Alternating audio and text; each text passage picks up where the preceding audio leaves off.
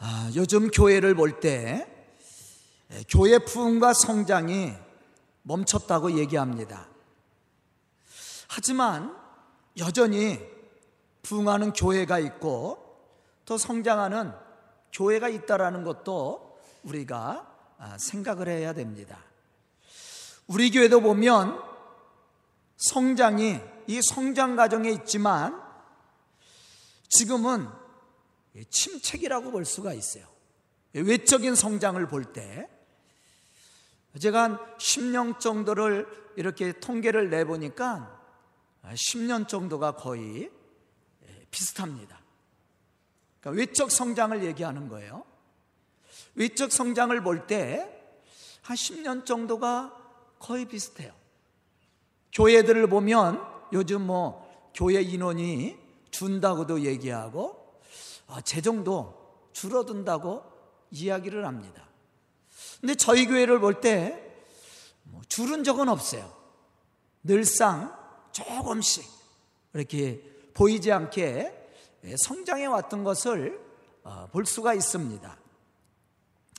이러한 때 우리가 어떻게 교회 부흥과 성장을 이루어갈 수 있는지 우리는 깊이 생각해 봐야 됩니다. 오늘 말씀을 통해 우리는 그 해답을 찾아볼 수 있어야 돼요. 초대교회도 분명 영적 위기 상황이 있었습니다.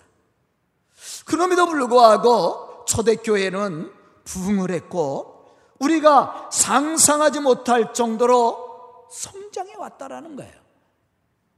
어떻게 초대교회가 부흥하고 성장할 수 있었을까? 본문 말씀을 보면 베드로를 통해 말씀을 들었던 사람들이 은혜를 체험하게 되었고 심령에 부흥이 일어났을 때 교회도 함께 부흥하고 성장했다라는 것입니다.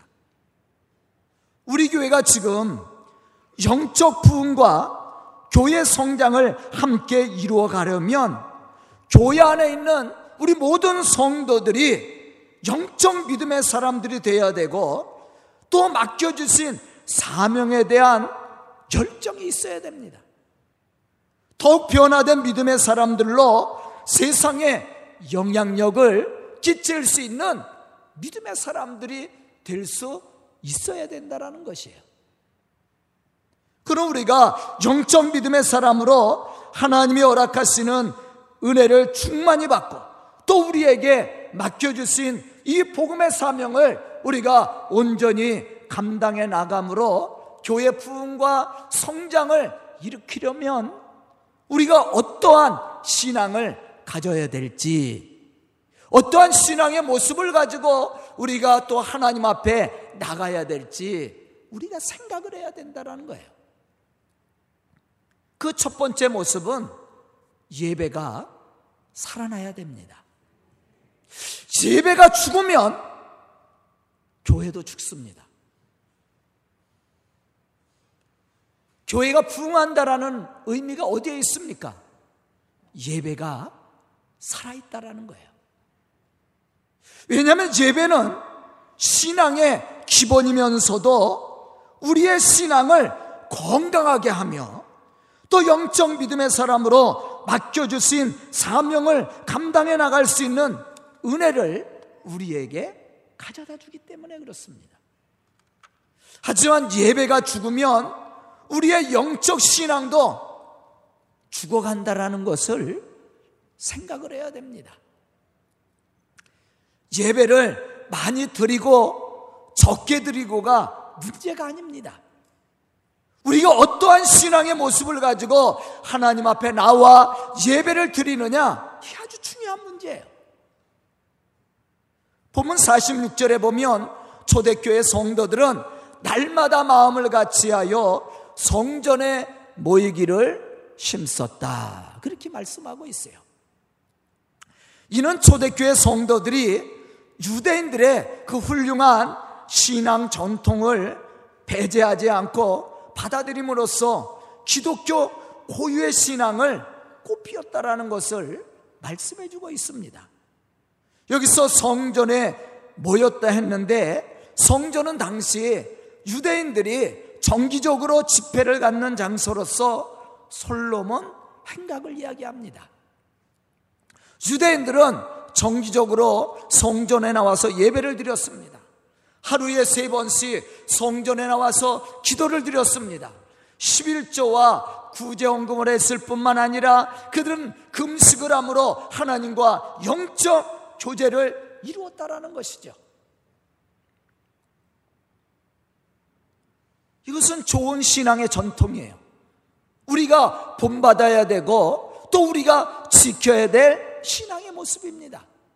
우리도 하나님의 성전에 나와 성전 예배를 통해서 하나님을 영화롭게 할 뿐만 아니라 말씀을 통해서 은혜를 받아야 되고 받은 바 은혜를 가지고 우리 성도들이 함께 교제하고 나눔으로 하나님의 이 거룩한 역사들을 이루어가야 된다라는 거예요. 이 초대교회 모습이에요. 초대교회 성도들이 성전에 모이기를 심쓰고 성전 예배를 통해 하나님과 영적 교회들을 이룬 것처럼 우리도 성전 예배를 통해 하나님과 늘 영적인 교제를 이루어갈 수 있어야 된다는 것이에요. 이 사람이 건강한 믿음의 사람으로 세상의 어떠한 유혹에도 흔들림 없이 맡겨주신 사명을 감당해 나갈 수 있는 믿음의 사람이 될 수 있는 겁니다. 그럼 왜 성전 예배를 우리가 중요하게 여기고 지켜야 되는가? 성전은 하나님이 늘 임재해 계신 곳이에요. 하나님의 살아있는 말씀이 선포되어지는 곳입니다.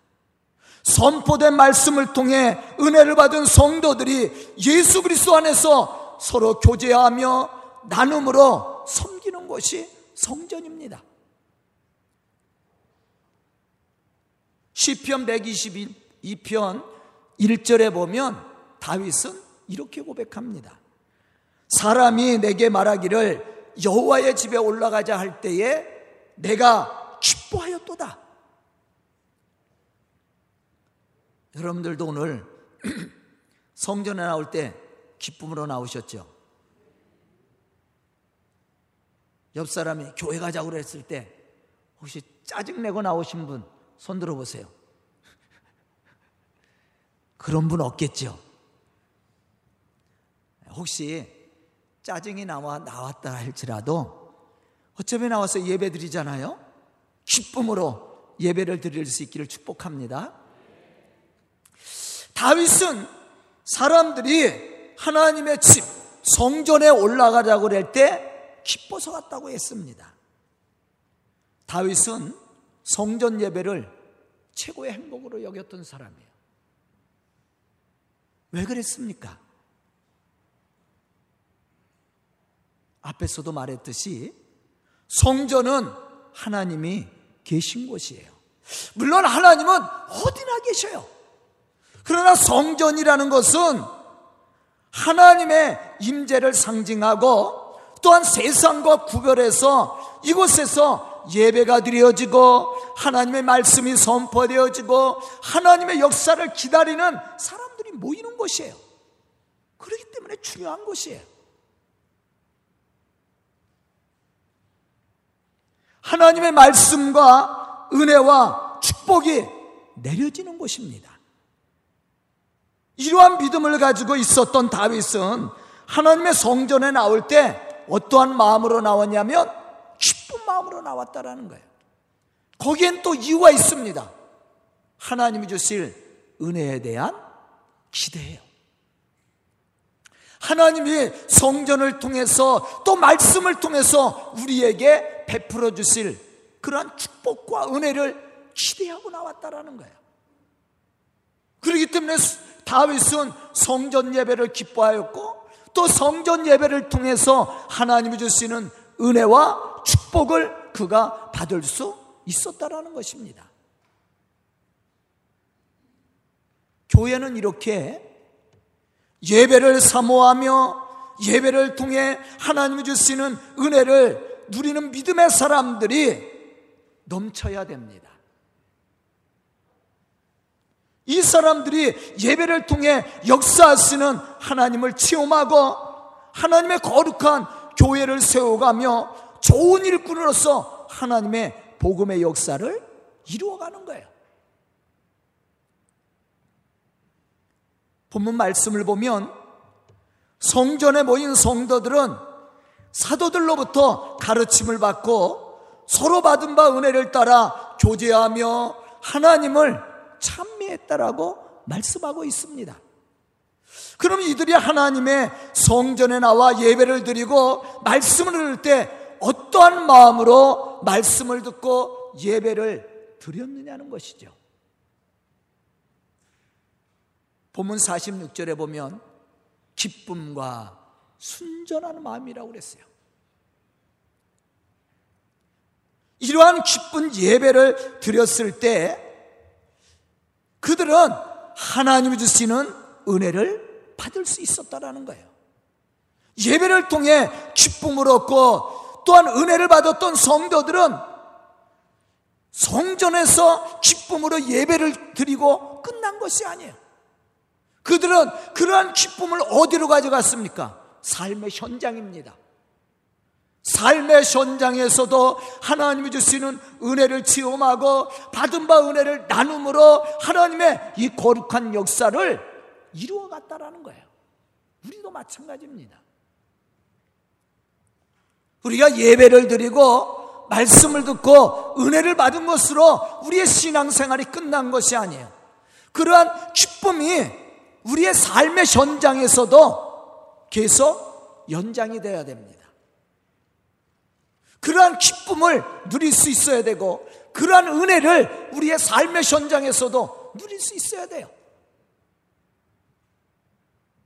그때 비로소 우리는 하나님의 복음의 역사를 이루어갈 수 있고 또 다른 사람을 어떻게 할 수 있어요?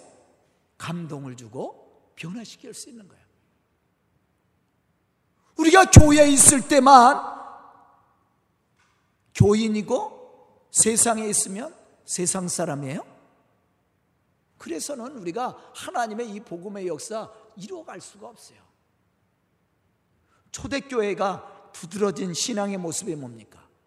그들이 성전에 모이기를 힘쓰고 기쁨과 순전한 마음으로 예배를 드리고 또 말씀의 가르침을 받았어요. 말씀을 통해서 은혜를 받았던 성도들이 또 집으로 돌아가서 받은 바 은혜를 함께 나누었다라는 거예요. 가족과 이웃과 함께 가난한 자들을 초대해서 그들을 섬김으로 그러한 기쁨을 나눠줬어요. 그랬을 때 하나님이 영광을 받으시고 날마다 교회는 부흥해 갔다라는 거예요.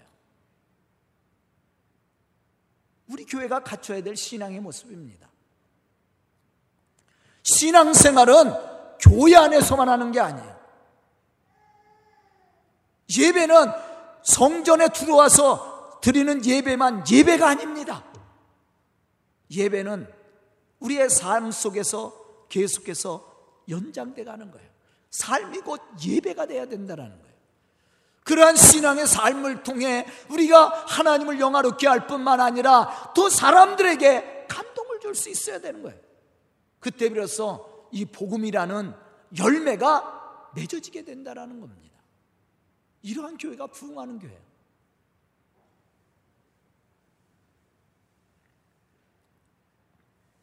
다윗도 보면 하나님의 성전에 올라올 때 기뻐했다라고 그랬습니다.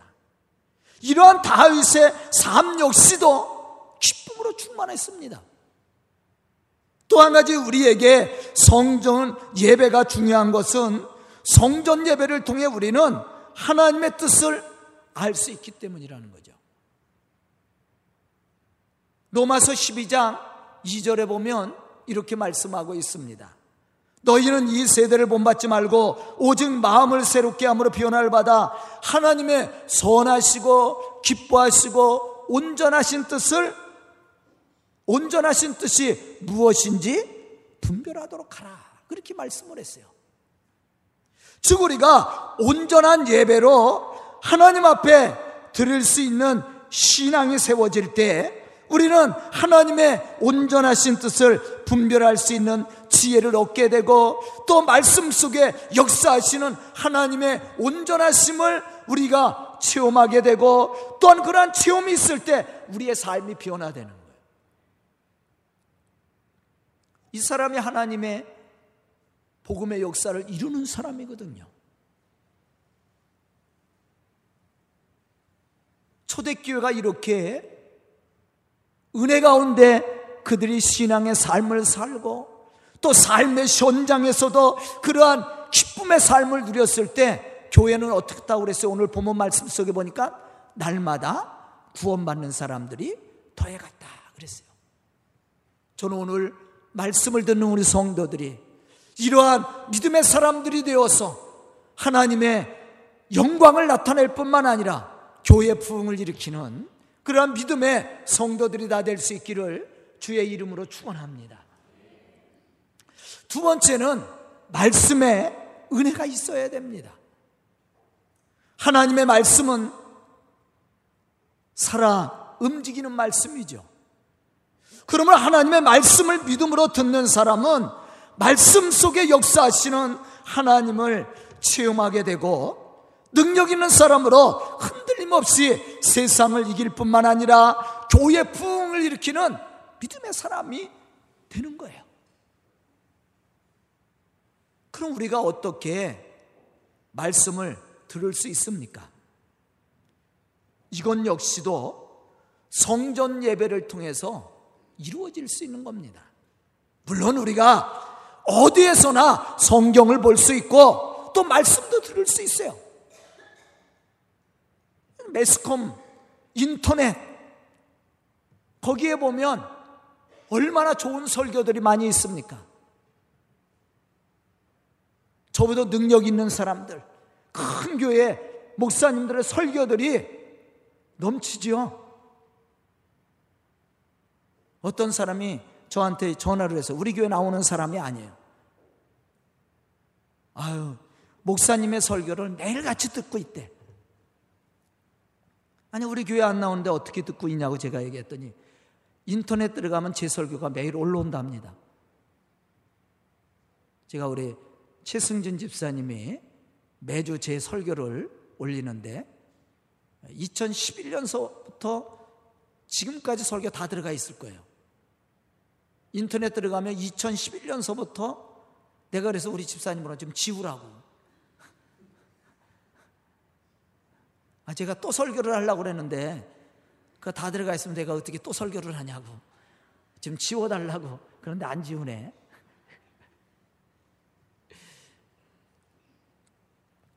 제 설교를 듣고 있답니다. 왜냐하면 제 설교가 인터넷에 우리 교회를 치면 제 설교가 들어가 있어요. 저도 듣습니다, 제 설교를. 저도 제가 제 설교를 들어요. 뭘 잘못했나? 뭘 실수를 했나? 어떻게 해야 또 설교를 잘하나? 제 설교를 제가 들어요. 세상에 좋은 설교들이 얼마나 많이 있습니까?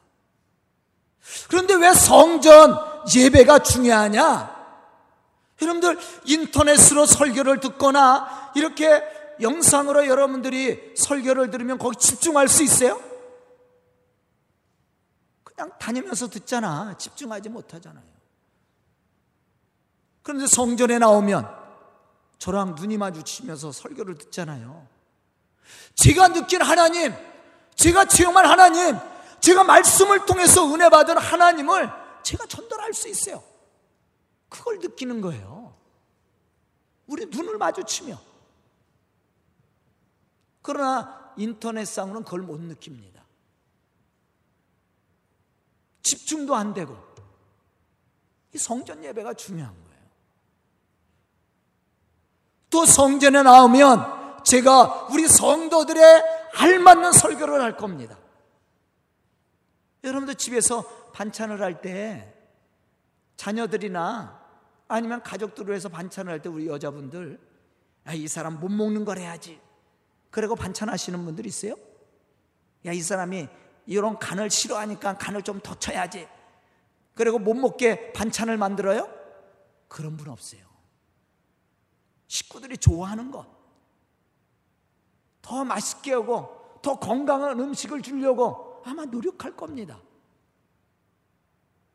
저도 우리 집 사람이 하는 게 가장 맛있어요. 가장 좋아합니다. 당연하죠. 저 사람이 저를 아니까. 마찬가지 목사도 내가 우리 성도들 신앙을 알잖아요, 다. 사실 가족의 뭐 집에 숟가락이 몇 가락 있는 거 어째 안다고 그랬는데 저 그건 몰라요. 그러나 우리 성도들이 무엇을 요구하는지 어떤 기도 제목이 있는지 어떤 신앙의 상태인지 왜 목사가 모르겠어요. 다 알고 있어요. 말씀을 준비해도 우리 성도들이 먹을 만한 말씀을 준비할 거 아니야. 최고의 음식이에요, 사실은. 인터넷에서 듣는 설교는 어쩌면 여러분들에게 맞지 않는 설교가 나갈 수도 있어요. 그렇기 때문에 우리 교회 와서 내가 섬기는 교회에서 설교 듣는 게 가장 좋은 설교입니다.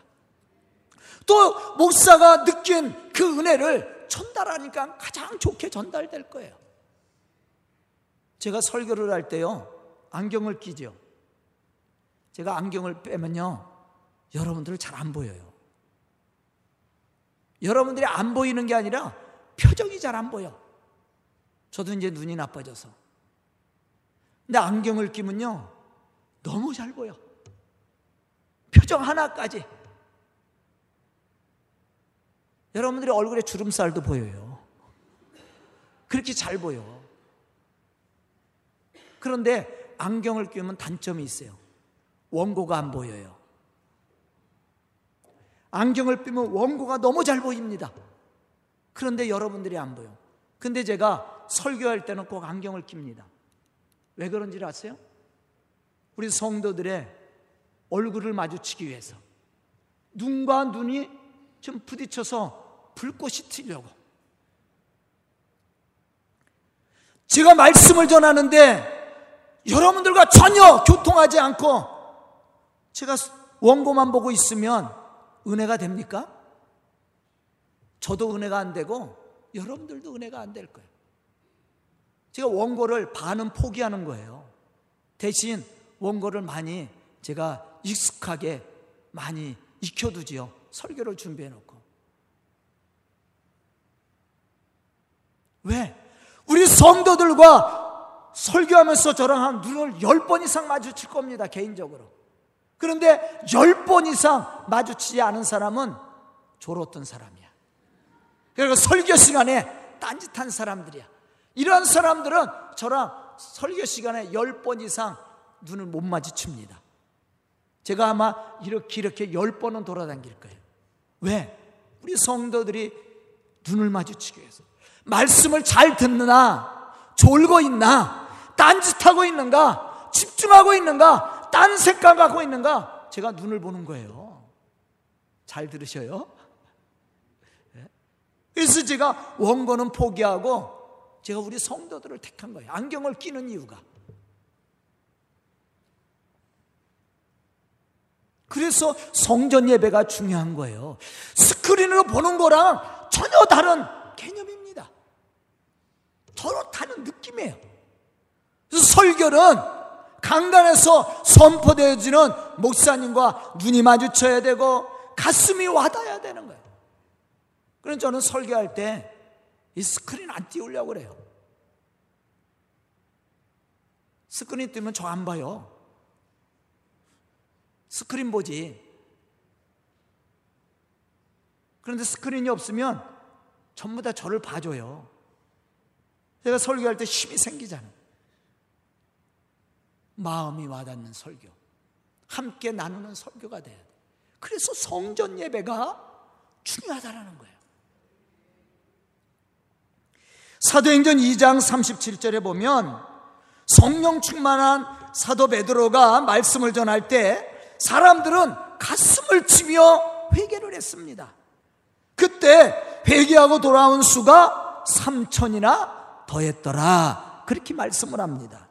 어떻게 이러한 역사가 일어날 수 있었습니까? 그것은 물론 하나님의 역사와 축복하심이 있었습니다. 그러나 더 중요한 것은 말씀을 듣는 군중들의 신앙적 모습을 잘 알고 있었던 베드로가 그들이 들을 수 있는 말씀으로 말씀을 전했다라는 거예요. 그때 말씀을 들었던 사람들이 그 말씀을 통해서 감동을 받은 거예요. 그리고 가슴을 치며 자기 죄를 회개하며 우리가 어떻게 할꼬 그렇게 베드로의 무게 물었다라는 거예요. 베드로가 대답한 얘기가 뭡니까? 야, 성령을 받고 세례를 받고 성령을 받으라고 그랬어요.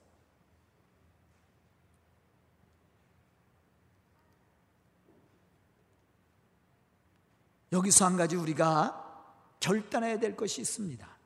그것은 말씀을 듣고 은혜 받는 것으로 끝나는 것이 아니라 말씀을 따라 살아야 된다라는 거예요. 왜냐하면 이 사람이 정말로 변화된 믿음의 사람이고 하나님의 거룩한 일들을 감당하는 믿음의 사람이에요. 만약 우리가 말씀은 듣고 믿음으로 기도했다고 하는데 우리가 말씀대로 살지 않고 말씀을 따라 순종하지 않는다면 그 사람 믿음 있는 사람이에요? 믿음 없는 사람입니다. 말씀을 제대로 듣지 못한 사람이에요. 아니, 말씀은 들었는데 믿지 못하는 사람이죠. 말씀이 믿어지고 말씀의 은혜가 있으면 말씀을 따라 살아가는 거예요. 그 사람이 믿음의 사람이고 그 사람이 하나님의 거룩한 역사를 이루는 사람이에요. 만약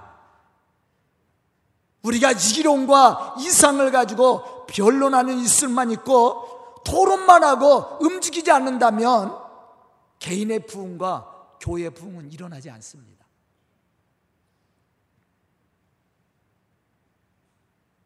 이러한 개인과 교회는 부흥이 아니라 분열과 분쟁과 다툼만 일으킬 겁니다. 그러나 하나님의 말씀을 듣고 말씀의 은혜를 받고 오늘 본문 말씀 속에 나와 있었던 초대교회 성도들처럼 기쁨과 순전한 마음으로 삶의 현장에서 말씀대로 살아간다면 아마 놀라운 하나님의 역사가 일어나고 부흥이 일어나게 될 겁니다. 저는 오늘 말씀을 듣는 우리 성도들이 이러한 믿음의 사람들이 될 수 있기를 주의 이름으로 축원합니다. 마지막 세 번째는 믿음의 기도가 멈추지 않는 교회가 돼야 된다. 기도는 호흡이라고 얘기했죠. 여러분도 호흡이 끊어지면 죽게 되죠. 사람이 쓰러지면 무엇을 확인해요? 호흡이 있나 숨을 쉬나 코에다 손을 갖다 대든지 뭐 이렇게 휴지 같은 걸 갖다 대죠. 숨을 쉬나. 그리고 또 숨을 안 쉬면 맥도 보죠. 맥박이 뛰나. 숨도 안 쉬고 맥을 안 뛰면 죽은 거예요. 신앙도 마찬가지입니다. 왜 예수님이 늘 깨어서 근신하며 기도하라고 당부했습니까? 기도는 영적 호흡과 같아요. 우리가 영적으로 살아있다는 증거이기도 합니다. 우리가 기도도 하지 않으면서 어떻게 하나님의 역사를 이루어갈 수 있습니까? 성전에 나와서만 기도하는 것이 아니에요. 우리 삶 자체가 기도와 연결돼야 돼. 늘 깨어서 하나님과 교제하는 영적 교제가 기도를 통해서 이루어져야 됩니다. 그 사람이 영적으로 살아있는 건강한 믿음의 사람이에요. 우리의 삶 속에 기도해야 될 내용들이 얼마나 많이 있습니까? 기도하지 않고는 살 수가 없는 거예요. 더욱 하나님이 맡겨주신 그 복음의 역사를 통해서 교회 부흥을 일으키는 믿음의 일꾼이라면 더 기도해야 되죠.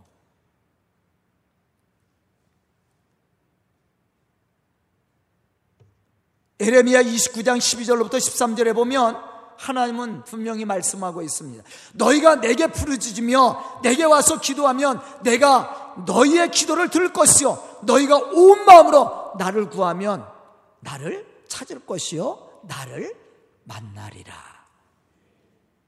어떤 사람이 기도 응답을 받고 하나님을 만나고 하나님과 영적 교제를 이룰 수 있다라고 말씀하고 있습니까? 온 마음을 다하여 구하는 사람이에요. 기도하는 사람이에요. 이 사람이 하나님과 만남을 갖고 하나님이 주시는 은혜를 받고 능력 있는 사람으로서 맡겨진 사명을 감당해 나간다는 겁니다. 성경 속에 나와 있는 믿음의 사람들은 기도하는 사람들이었습니다. 그들은 기도를 통해서 하나님과 소통했고 하나님의 섭리를 깨달았고 기도를 통해서 하나님의 역사를 이루었던 사람들이에요. 우리도 마찬가지입니다. 우리가 어떻게 하나님의 일을 감당할 수 있습니까? 우리가 어떻게 하나님이 주시는 은혜 속에 하나님의 거룩한 역사를 이루어갈 수 있습니까? 영적으로 깨어 있어야 된다는 거예요. 그 증거가 기도입니다. 기도를 통해서 우리가 하나님과 영적 교제를 이루고 하나님이 주시는 은혜를 통해서 우리가 힘을 얻어서 우리에게 맡겨진 사명을 감당해야 된다는 거예요. 저는 오늘 말씀을 듣는 우리 성도들이 이러한 믿음의 사람들이 되어서 하나님의 거룩한 복음의 역사를 이룰 뿐만 아니라 교회 부흥과 성장을 일으키는 믿음의 좋은 일꾼들이 될 수 있기를 주의 이름으로 축원합니다. 기도드리겠습니다. 은혜로우신 아버지 하나님 감사합니다. 말씀 듣게 해주시고 깨닫는 지혜를 허락하여 주시니 감사합니다. 이 시간 말씀을 듣는 우리 성도들 좋은 일꾼들이 되게 해주시고 우리 성도들을 통해 이 교회가 든든히 세워져 가며 건강한 교회로 하나님의 거룩한 복음의 역사를 이루어갈 수 있도록 축복하여 주시옵소서 우리 성도들을 통해 이 교회가 부흥할 수 있도록 인도해 주시고 주님 맡겨주신 그 복음의 역사를 이루어갈 수 있도록 축복하여 주시옵소서 예수님의 이름 받들어 축복하며 기도드리옵나이다. 아멘.